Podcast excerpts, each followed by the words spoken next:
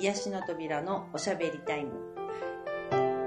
今回は第2回目に登場していただいたもきさんという方にまた再度お越しいただきまして癒しの扉の第5回目のおしゃべりタイムとしたいと思います。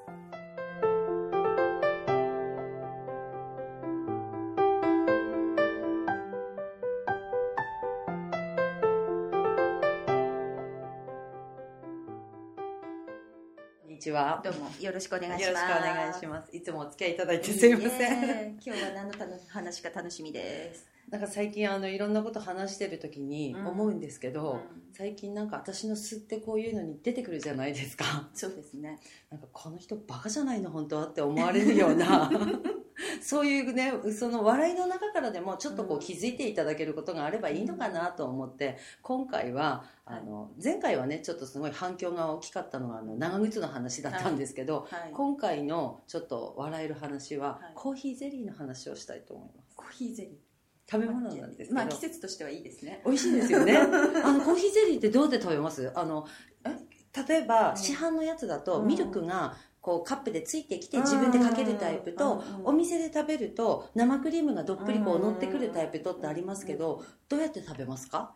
大体えやっぱカップで？かけて？かけて。でうん。それをどうやってどういう順番で食べます？いきなりガバッといく。それとも上のクリームだけきれいに取ってとか。いやガバッと混ぜながら。ガらバ。混ぜるな。ガバ。ガバッと。二層のままガバ。二層のまま同時にいきます、うんそれが一般的なのかな、うんかも。あそう、うん。あのー私ね、うん。今でも忘れないんだけども、うん。中学生の頃に、うん。友達と初めてね喫茶店みたいなところに行って、うん。あのちょうどその、ね、若い人が聞くと笑うかもしれないけどミスタードーナツがやっと酒田に来てみたいな、うんそういう時代の時に初めて純喫茶っていう喫茶店に入ってコーヒーゼリーっていうものをね、うん。頼んだんです。で実はね意識してなかったんだけど、ううんちでその、ね、カップの買ったやつ、グリコのコーヒーゼリーみたいなのを食べたことあっても、喫茶店でその自分が中学生でお金を払って食べるなんてなかったから、おしゃれだね。おしゃれだし ちょっとね緊張したの正直。で友達はね慣れてるのかなって感じだったの見てて、うん。で食べようって言ってスプーン持って普通に食べてるんだけど、まじまじとね私見ちゃったの、うん。生クリームがきれいに乗ってて、うん。ゼリーが下にきれいに収まってて、でシロップがべっこについてきて、でもねそれを見た時にね分からなかったの。どうやって食べるのこれって。なるほど。うん、シロップはどう使うか。うん、だってクリーム乗ってるじゃんみたいな。でなんで？って思って。でもねあのまあコーヒーゼリー自体が味ないのかなとも思ったけども、うん。そのどうやってって順番が分からなくてどうやって食べるのって聞けばいいものをうん。聞けない、うんこれはプライドの高さ。うん。でもその気持ちわかるよね。で見てればいいのかなと思ったけど、うん。見逃してしまった、すぐ食べたんだ。ね でどうしようと思った時にスプーンでねまずね生クリームきれいにね食べたの。生クリームだけ。うん。ゼリーだけ残るじゃない。うん。でゼリーをね一口食べたら味がなかったの。でも今更え？ー、と思っていいやって黙って食べてた。そしたら、ね、友達がね黙って見るんだっけ、で「え？何?」って言ったら「へえすごいね」って「何が?」って言ったら「だってクリーム先食べたじゃん」って「え？あの要はブラックコーヒー飲める人なんでしょ?」って言われたの。なあ砂糖いらない人なんだって。だからゼリーだけでもクリーム先に食べてもその甘さ混ぜなくてもいいんだねって。すごいね。大人だねって。知らなかった。まだ甘いのを食べたかったのうにん。知らなかったの。うんああシロップをかければよかったんだとでその時にああ聞けばよかったんだなって、うんだからいまだにその「あそう?」って言いながら食べた自分をね思い出すとすんごいおかしい。いまだにコーヒーゼリー見るとさあミルクかけようかなシロップ入れようかなってね笑っちゃうのよ そういう思い出ってこうあるじゃない、わかる。ね、聞きたくても聞けない、ううん、でもそういうところから次食べる時は教えてあげれるわけよ人に、うんなるほどね。シロップかける？って言ってあげれる、言ってみたい？すげえ。だからそういうとこから、何もねその時は恥ずかしかったけども、うん。今大人になってみると、ああ聞けばよかったんだなって、うん。でも知らないことが恥ずかしいわけじゃないし、うん。それを知らないでずーっといるよりはねたとえちょっと恥ずかしい思いしてでも知ることが大事であって、意外と大人になると知らないのに知りませんって言えないことってないです、みんなありますあうんります。聞きたいけど聞けないみたいな。で今更っていうやつですね、それこそもうプライドが邪魔するから、うん。あの聞けない。聞けないか、聞けないんだけどもあのそれって何ですかって言えないから、うん。知ってますって言われるとああ分かりますみたいな、うん。何なんだろうって心の中で思いながら、うん。後で家帰ったら調べようとか、うん。で勝手に自分で判断するわけでしょ、うん。で大体後でから調べたりしてうん。つなぎ合わせてもう一回考えて、あそういうこと言ってたんだとかね、でもそれってその場でごめんなさいそれ知らないって言えば簡単に話してつながるわけで、だから大人になるってなんかあんまりこうかっこつけるってよくないっていうかね、うん。うん、あんまりこう知ったかぶりするのも逆に恥ずかしい、そうですね、うん、後でからなんかかえって自分で自分恥ずかしくなっちゃう、あの、うん。なんだろうその中身がない伴わない、うんうん。格好をつけっていうふうになっちゃうから、うんうん。だからよね。だから返事そのものもわからないまま返事するから空返事になっちゃう、うん、重たい返事ができない、うんあそううんみたいな軽くなっちゃう続かないもんねうん。その後がね。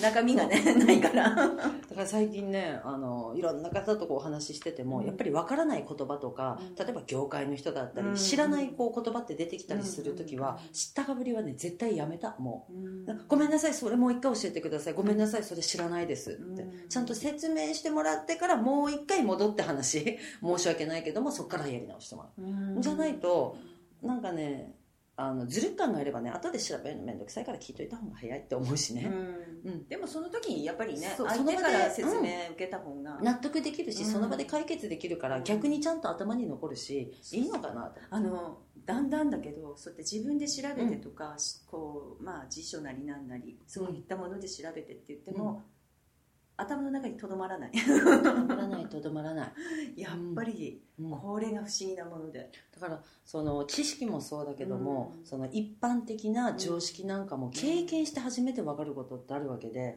その常識とかそういうのも人それぞれみんな思い方って違うから、あのそれこそね過去の経験談で言うとね、うん。ちっちゃい頃に不思議で後から納得できたことってよくいろんな場面場面で人それぞれあると思うんだけども大きくなってからああれがそういうことなんだみたいなね、うんありますね、あのちっちゃい時にね幼稚園ぐらいの時かな母親にね付き添って一緒に買い物に行って行きたいから一緒に行くんだけども、もうちっちゃい個人のね八百屋さんに行ったの。うん。で何を買いに行ったかっていうと麻婆豆腐の素、うんそれまで鮮明に覚えてるんだけども、でそんなのスーパーに行けば、うん。いろね、いろんなこうバージョン中辛大辛とか売ってるじゃない甘口とかでその八百屋さんに「あれ麻婆豆腐の素ある?」って知り合いのお店だから母が気軽に行って、うん。気軽に言ったんだと思う。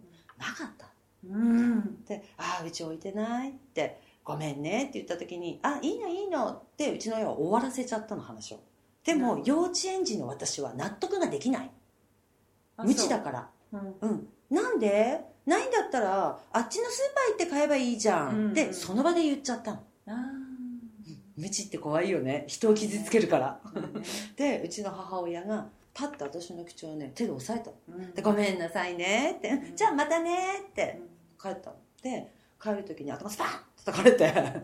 そういうことは言わないのなんで？どうして？うん。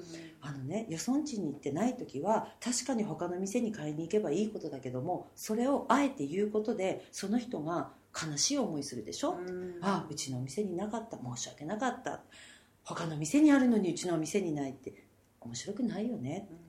って言われた時に初めてあ言っちゃいけないことを言ったんだ、うん。やっぱりそういうのも言われないとわからない、分かんないよね、うん、人を言葉で傷つけるなんていうのもよもうそんな幼い頃なんてわかんないから。でそういうのもやっぱりいろんなこう生活の中で経験していきながら分かることであって、うんだからね最近もそのいろんな常識とかね当たり前とかあってうん。みんな人それぞれ違うけど分からないことはねあえてそれこそ聞く、うん、私はこう思うんだけどごめんなさいね嫌に思ったらごめんなさいねどう思います？って聞いたりとかあえてね当たり前のその違いを知るためにね聞いた方がいいんだなと思って、うん。うん。こっちはそれが当たり前と思って言っても相手はそれが当たり前じゃなく大元になってるのかもしれないしそこはねやっぱり聞いた方が聞いた方が早い、このそのなんだろうコミュニケーションの違い？そうそうそう、うん。そういうのもね。あるからねだからそれを怖がってほら今コミュニケーション取らない人っていっぱいいるじゃない、うん言って傷つくんだったら言わない方がいいみたいな、うんだそれも大きな間違いであって、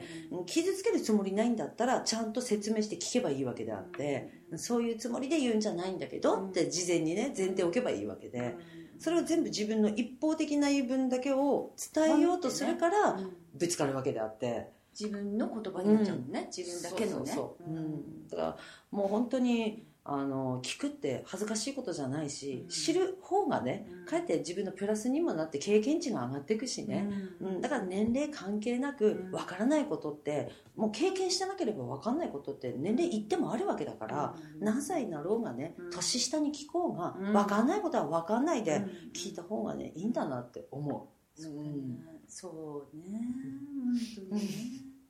10代20代なんかね本当ねあの頭の中にもスポンスポン入るからそうそうそうそうそう、ね。うん。蓄積されてねこっからが成長だろうからね、そう。まして今なんか若い子の方がいろんなその時代の波についていってる部分ってあるから、うん。逆にそのはるかに子供たちの方が知ってることが多かったりする世界ってあるわけであってね。そこを理解しようとするんだったらまず聞かないとうん。分かんない、本当そうだうん。そこは本当に、だから笑われようがねうん。一時の恥だから、うん。もう笑われてもいいから聞いた方がいい、ううん。ん、最近それはねつくづく思う。うん。自分もそう思う。なんか。うん。あのまあ自分の方はだんだん物忘れになっていってるけど。ああれあれあれの世界だから、なんだっけみたいなね、うん。出てこないみたいな世界だからって、うん。それはあるけど、ね、やっぱ自分の身になるっていうことはやっぱ聞いた方がうん。その時自分が本当その時喋って経験してみたいにね。うん。ついてってくれれば一番。だね。それはでも思う、ううん。う。ね。まあ笑い飛ばせるぐらいにね、うん聞くことでね、うん、でこの間までこれ知らなかったのよって笑えるぐらいの方がね、うん。かえってねいいんだと思う、うん、知識ばっかりあったって活かせなければしょうがないしね。ですね、うん。笑うことが一番ですそうねそうそう。そういうことです。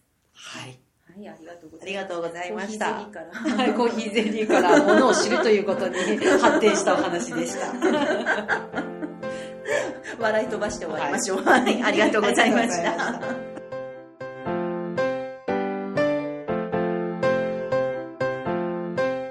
いかがでしたか、えー今日はちょっとコーヒーゼリーのお話から聞くも一時の恥ということをちょっと気づいていただけたらいいかなと思ってお話ししてみました、えー、ものを知るっていうことは何も恥ずかしいことではないしプラスになっていくことでもあります。